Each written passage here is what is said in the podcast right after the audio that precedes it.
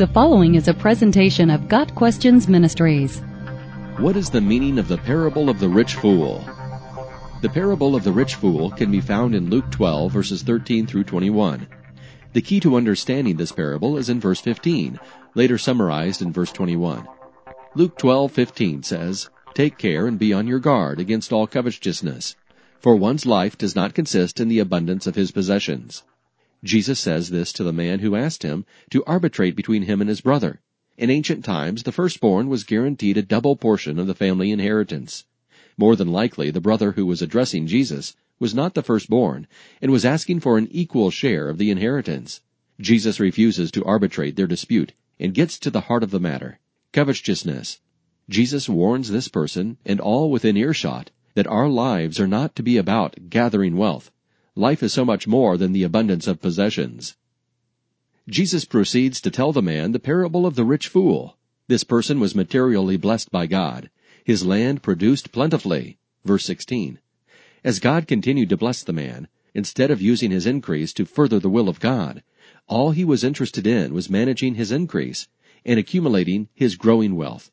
So the man builds larger barns in place of the existing ones and starts planning an early retirement. Unbeknownst to him, this was his last night on planet Earth. Jesus then closes the story by saying, So is the one who lays up treasure for himself and is not rich toward God. So the point of the parable of the rich fool is twofold. 1. We are not to devote our lives to the gathering and accumulation of wealth. There is an interesting point made in the parable. God says to the man in the story, And the things you have prepared, whose will they be? This echoes the thought expressed in Ecclesiastes 2 verse 18. I hated all my toil in which I toil under the sun, seeing that I must leave it to the man who will come after me. You see it all the time in people who are singularly devoted to the accumulation of wealth. What happens to all that wealth when they die? It gets left behind to others who did not earn it and won't appreciate it. Furthermore, if money is your master, that means God is not.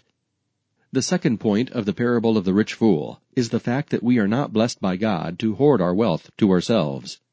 We are blessed to be a blessing in the lives of others, and we are blessed to build the kingdom of God.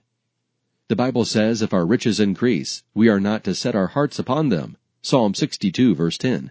The Bible also says that there is one who gives freely and grows all the richer. Proverbs 11 verse 24. Finally, the Bible says we are to honor God with the first fruits of our increase. Proverbs 3 verses 9 and 10. The point is clear. If we honor God with what He has given us, He will bless us with more, so that we can honor Him with more. There is a passage in 2 Corinthians that summarizes this aptly. 2 Corinthians 9 verses 6 through 15. In that passage, Paul says, And God is able to provide you with every blessing in abundance, so that having all contentment in all things at all times, you may abound in every good work.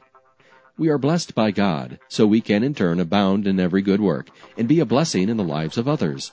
So if God has blessed you with material wealth, set not your heart on it, and be rich toward God.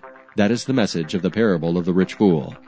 Got Questions Ministry seeks to glorify the Lord Jesus Christ by providing biblical answers to today's questions. Online at GotQuestions.org.